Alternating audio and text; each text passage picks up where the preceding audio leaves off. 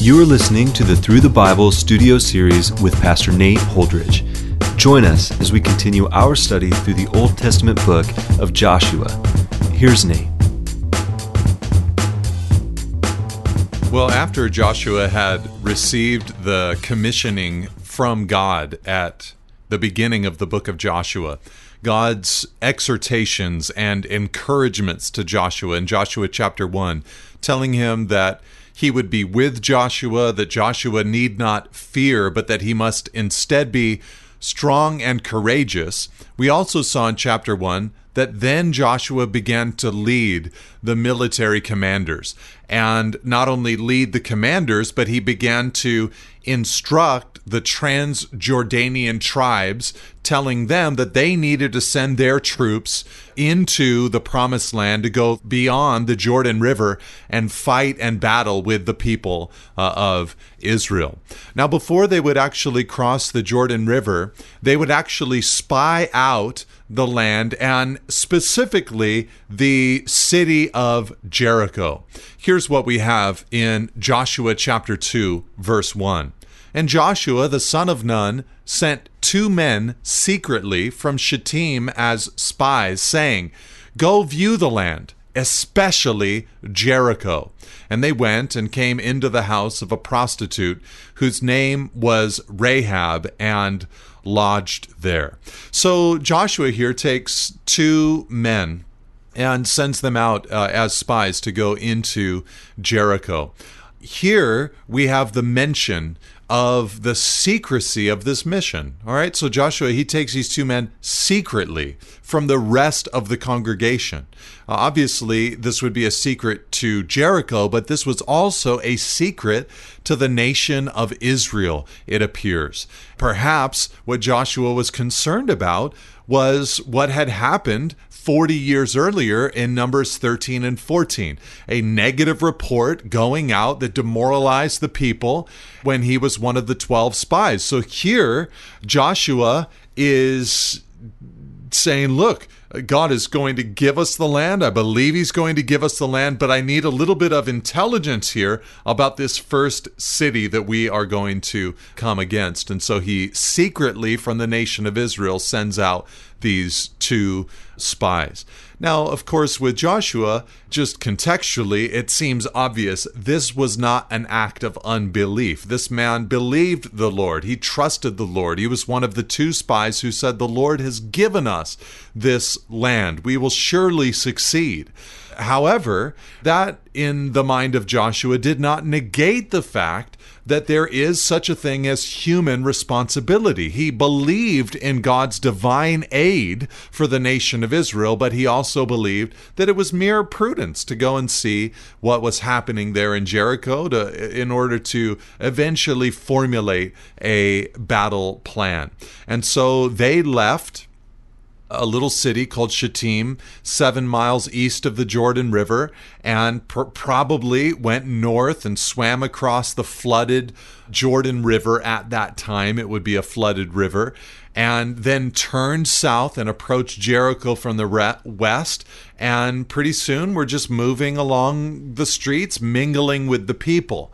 And we have the shocking line there in verse 1 that they came into the house of a prostitute. This was definitely a divine appointment. Now it was told in verse 2 to the king of Jericho, Behold, men of Israel have come here tonight to search out the land. Then the king of Jericho sent to Rahab, saying, Bring out the men who have come to you, who entered your house, for they have come to search out all the land. Now, what we're going to learn in a moment is that everyone in Jericho was on high alert. Rahab is going to tell that to the spies. So even though they came in secretly and even though they had a cover, there were those who saw them and observed them and they had seen where they'd gone. So the king goes to Rahab, sends to her, and says, Bring them out to you. Now, this was actually in keeping with Eastern manners at the time, which would not permit a man to enter into a woman's house without permission.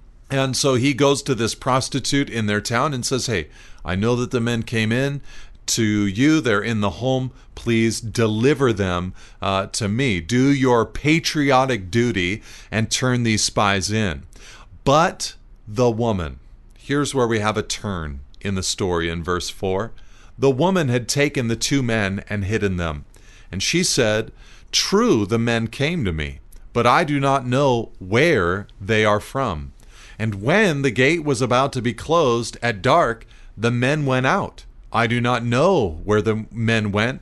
Pursue them quickly, for you will overtake them. But she had brought them up to the roof and hid them with the stalks of flax that she had laid in order on the roof. So the men pursued after them on the way to the Jordan as far as the fords. And the gate was shut as soon as the pursuers had gone out. Here we see God interacting and moving upon uh, Rahab the prostitute and she becomes uh, a, a, woman of great faith at this particular moment uh, in her life. This is really God's grace in a powerful way. There are plenty of people who try to take the term for Rahab. She's called a prostitute. Some try to translate it as innkeeper to sort of clean it up a little bit, but the New Testament refers to her as a prostitute as well. It's very clear what her profession was. This woman had a shameful position, a shameful role. But here, in this act of hiding the spies, covering for the spies, deceiving the leadership in Jericho, she, through this act of faith, enters into the covenant promises of Israel. She becomes one of God's people. She would eventually marry a man named Salmon, who was the son of a great prince in Judah. She'd have a son named Boaz, and Boaz would marry Ruth. And they would have Boaz and Ruth, Obed, and Obed would be the father of Jesse, who fathered David, from whom, of course, Jesus Christ had come. And so this woman, Rahab, is actually going to enter into the lineage of Jesus Christ. It's just beautiful here to see the great faith of this woman, but the grace of God first in seeing him selecting and dealing with and extending his mercy and in his grace to this woman who was stuck in prostitution. So, just absolute grace from God. Jesus said to the religious leaders, Those who are well have no need of a physician, but those who are sick. I came not to call the righteous, but I came to call the sinners. So, this is just simply the incredible grace of God in working in Rahab's uh, life. Now, we learn that it was great faith that Rahab demonstrated at this moment. It tells us in Hebrews chapter 11, verse 31, that by faith, Rahab the prostitute did not perish with those who were disobedient because she had given a friendly welcome to the spies. So, just a beautiful thing here, Rahab, as she covers for these men. Now, obviously, she's being deceptive. This is an important strategy in warfare. And here she's siding with Israel instead of her own people. There are some who try to build a case that it was Rahab's faith that was commended, but that her lie was only recorded but not approved. I have a hard time with that kind of concept or that kind of idea. I think that God, in this moment of war, of judging this nation, I believe that what she did in hiding them and lying to cover for them was more than acceptable in uh, the sight of God. So after the gate was shut, there they are in a predicament. They're stuck inside the city for the night. So it says in verse 8 Before the men lay down, she came up to them on the roof and said to the men, I know that the Lord has given you the land, and that the fear of you has fallen upon us, and that all the inhabitants of the land melt away before you. For we have heard how the Lord dried up the water of the Red Sea before you when you came out of Egypt and what you did to the two kings of the Amorites who were beyond the Jordan, to Sihon and Og, whom you devoted to destruction. And as soon as we heard it, our hearts melted, and there was no spirit left in any man because of you. For the Lord your God, He is God in the heavens above and on the earth beneath. Now, there are a few powerful things happening in Rahab's speech to these men. First of all, she gives a report that is absolutely remarkable. She tells them, Look, we know, or I know, that the Lord has given you the land. The fear of you has fallen on us. And she recounts to them Israel's history and God's plans for Israel's future. Uh, she talked about the takeover of the land as if it were an accomplished fact. So she hears, she's she's telling them, We've heard of what God did for you across the Jordan River before you came here to us, how you defeated Sihon and Og and uh, the kings of the Amorites. God has been faithful to you. It's remarkable that she gives this report. She's very conscious of what has happened in Israel. She's very conscious of the victories that God has given to uh, the people of Israel the drying up of the water of the Red Sea, the uh, Sihon and Og. They've heard now of the victories that God has given. So, what we're seeing here is a people who are resistant to the clear and obvious plan of God. There could have been a surrender, there could have been a joining, there could have been a repenting of their sin, but still there's this turning from the clear revelation that God has given. And she announces to them also, in addition, that the fear of you has fallen upon us. And in verse 11, she says, and our hearts melted. Now, this is interesting because God had promised this very thing. In Exodus 15, verse 16, he told Moses that the terror and dread would fall of, of the people of Israel would fall upon the people in the land of Canaan because of the greatness of God's work through the people of Israel. He said they would be as still as stone till your people, O Lord, pass by, till the people pass by whom you have purchase. So, again, the promise of God working powerfully in the lives of the people of Israel. Basically, you're seeing that morale has been crushed among the Canaanites because of Israel's previous victories. And of course, as believers, we are running in a previous victory that Christ has given to us. And that victory should dismay Satan and uh, the world. And those victories should, or that victory should encourage us to remember all that the Lord has done for us, His great faithfulness in our lives, the way He's been effective towards us and blessed us and watched over us. But the Lord here, going before the nation of Israel, is a powerful thing. And this would have been a confirming word that the two spies heard. We know that this has been, she said, devoted to destruction.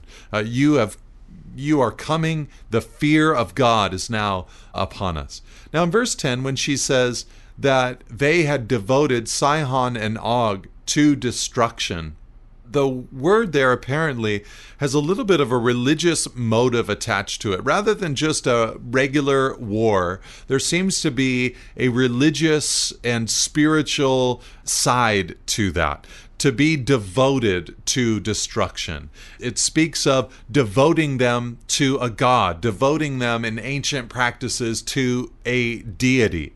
But here, of course, they had devoted them to destruction for their God, the, the God of Israel, the God of the universe. And so Rahab is giving them an insight into the mood and the feeling and the attitude of the nation, the Canaanite people, and the city there in Jericho. Now then, she says in verse 12, Please swear to me by the Lord that as I have dealt kindly with you, you also will deal kindly with my father's house and give me a sure sign that you will save alive my father and mother, my brothers and sisters, and all who belong to them, and deliver our lives from death. So she seeks to make a deal with the spies.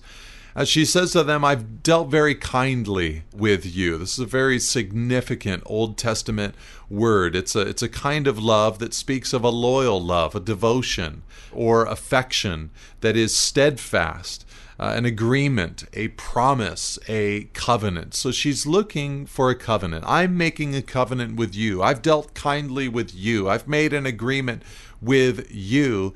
Will you also make a covenant with me? Is what she's saying.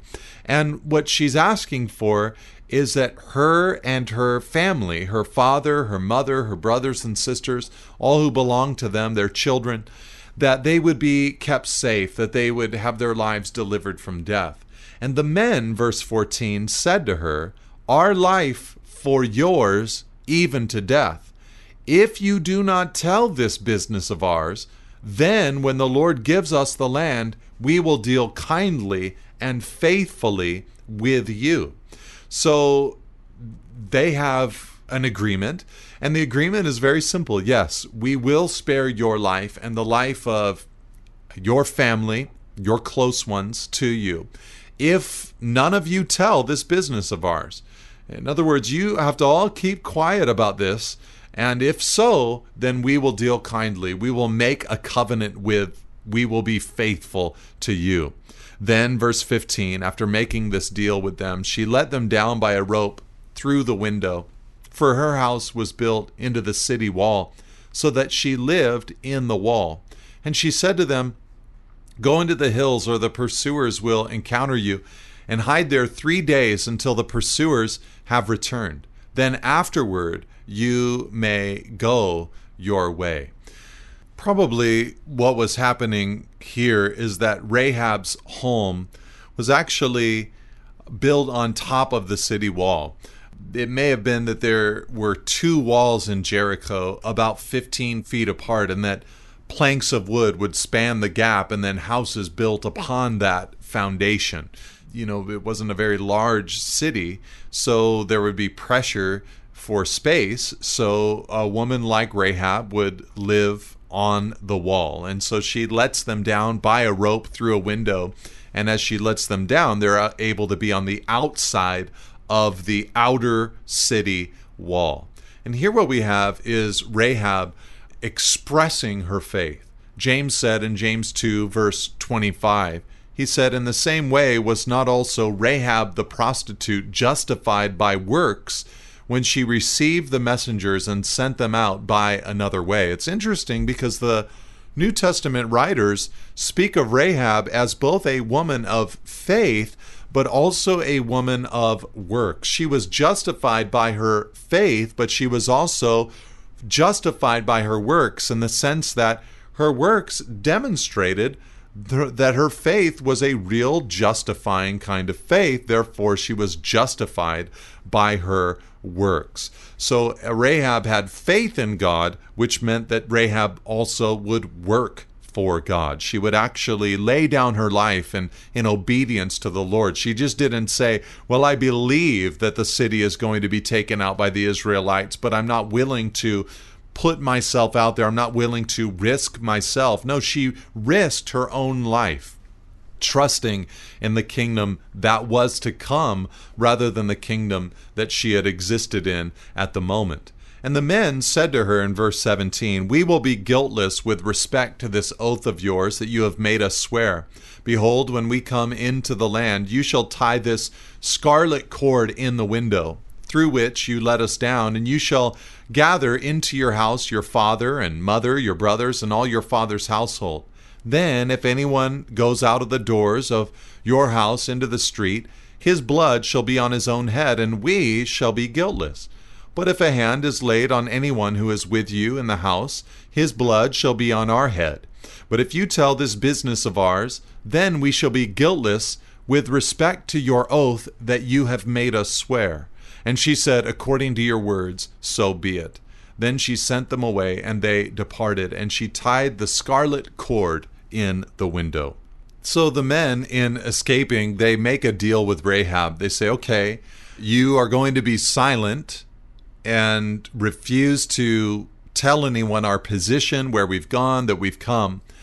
And when we come to attack this city, you must bring them into your home and tie this scarlet cord in the window. From our position, we'll be able to identify your house. Uh, probably these men were anticipating, you know, a classic battle, a house to house battle. And so they would say to their armies, listen, spare the house with the scarlet cord that is hanging in it. Now, of course, this scarlet cord was a token of the covenant that they had made with Rahab. She had said, Deal kindly with me. She said, They said, We will deal kindly with you. And this was a token of the fact that they had dealt kindly with her, that they were in a covenant uh, with her. Much like God's circumcision for Abraham and his offspring, or the sprinkling of blood that God commanded once under the law, or the rainbow for Noah, or the bread and the cup for the new covenant. Rahab had this scarlet cord as a symbol of the covenant that she had entered into with the people of Israel. Now, as Christians, we love the fact that it is a blood colored scarlet cord that reminds us of the blood of Jesus Perhaps it would remind them of the blood of the Passover lamb. What house will be spared? The one with the scarlet upon it, the one with the blood colored material hanging from it. And it wasn't that long ago in Israel's history that the blood the scarlet colored blood of the Passover lamb uh, being placed upon the doorposts of the home would spare them from the angel of death. So perhaps there's a reminder here of the blood of Jesus that protects us, that guards us. So her faith saved her, not this cord, but she put the cord out because of her faith in the Lord. So Rahab is such a, an incredible study, such a beautiful woman, and really a story of God's grace and God's redemption in a person's life. You have a woman who, at the beginning of the story, she's a prostitute. And as you follow her out through the various clues throughout the Old and New Testament, it's clear that she becomes a woman who experienced full redemption. She had been stuck in prostitution, but she experienced full redemption amongst the people of God. She had a, marriage, she had offspring, she became one of God's children, one of God's people. And it speaks to us of the grace of God, the possibility of redemption in our own lives, and the way that the Lord can rescue us even from the worst practices and bring us into a place of health and growth and grace and redemption. Now, after they departed, verse 22, and went into the hills and remained there three days until the pursuers returned. And the pursuers searched all along the way and found nothing. Then the two men returned. They came down from the hills and passed over and came to Joshua the son of Nun, and they told him all that had happened to him. And they said to Joshua, Truly the Lord has given all the land into our hands, and also all the inhabitants of the land melt away because of us. So the two spies, upon leaving or departing from Rahab's house in the darkness, they actually headed west and didn't go straight back to the camp in Israel, but they hid out for a period of three days until the pursuers had actually returned, of course, empty handed. And then after that, under the cover of darkness, they swim back across the Jordan River and they make their way back to camp. And the important conclusion to this story is that they give a beautiful report to Joshua. They say, Truly, the Lord has given all the land into our hands, and also the inhabitants of the land melt away because of us. This would be an incredible contrast to the spies that had returned 40 years earlier from their spying out of the promised land. You remember there, of course, that Joshua was one of the two that was filled with faith. But the 10 spies at that time said things that filled the hearts of the people of Israel with unbelief. In Numbers 13, verse 28, they said, The people who dwell in the land are strong, and the cities are fortified and very large. In Numbers 13, verse 31, they said, They are stronger than we are. And in verse 33, they said, We are like grasshoppers, and that is what we seem to be in their sight.